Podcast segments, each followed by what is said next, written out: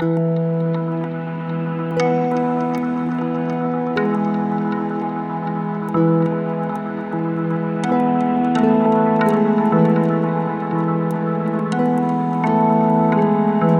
there, this is Mike, and you're listening to Feeling Twisty. I'm really glad you're here. Well, it's another on the road episode, and uh, we're having fun over here. After my last episode, a friend of mine asked me a few questions about it. He said, We're all human beings, and I think you'd feel some frustration and anger that you have to pick up the pieces after Hurricane Laura. Where's the anger, frustration, and impatience? Instead of putting your feet up and relaxing, you have to pick up the pieces after the storm. He says he doesn't think anything happens by coincidence, that there has to be a reason for everything that happens. Well, you're right, my friend. There are no coincidences, and nothing happens by accident. Everything has a cause, an imaginal cause, even the laws of nature and science. Knowing the cause is imaginal, who can I blame for my circumstances? And I'm not talking about just this storm that blew through, but all the storms of life. There's no one to credit or blame for my experiences except my own imagination. And it's the same for you. You might want to blame all your exes for your relationship problems. All men are assholes, right? Or blame the government for your economic problems. Or maybe it's the ultra rich who are hoarding it all for themselves and keeping you down. There's nowhere to look when you're looking for a cause except within. Knowing I am the cause of my experiences, what is there to do but imagine something differently if I want different experiences? My dear friend is so concerned. I know he loves me, but I want to assure him that uh, I don't see it as a tragedy. Kim doesn't either. Not at all. He thinks I should be angry and frustrated and impatient, but I'm not. Who I am doesn't depend on anything in my physical world. Who I am is I am. So much bigger, a never ending expansion of awareness. That's who you are too. The Bible says, Do not store up for yourselves treasures on earth where moth and rust destroy and where thieves break in and steal but store up for yourselves treasures in heaven, where neither moth nor rust destroys, and where thieves do not break in or steal. For where your treasure is, there your heart will be also.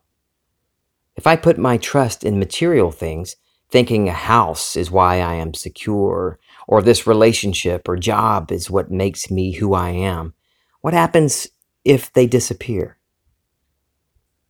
The Bible says heaven is within, because that's where God, I am, is. I don't look outside of me for my worth. Anything material is just a result of what I'm imagining and can easily be replaced. Like I said in my last episode, I see anything that isn't the end, the manifestation of my wish, as part of a beautiful bridge of incident. That doesn't mean I just accept everything that comes my way because I do unknowingly plant some less than lovely seeds. So when I notice that, I revise. I don't judge myself or bang my head against the wall. I revise all the time. And not just things that someone might think are bad or awful. I revise anything I want to experience differently. I make the bad better and the wonderful wonderfuler. and I spend some lovely moments in the silence the first principle be still and know I am God, my awareness of being.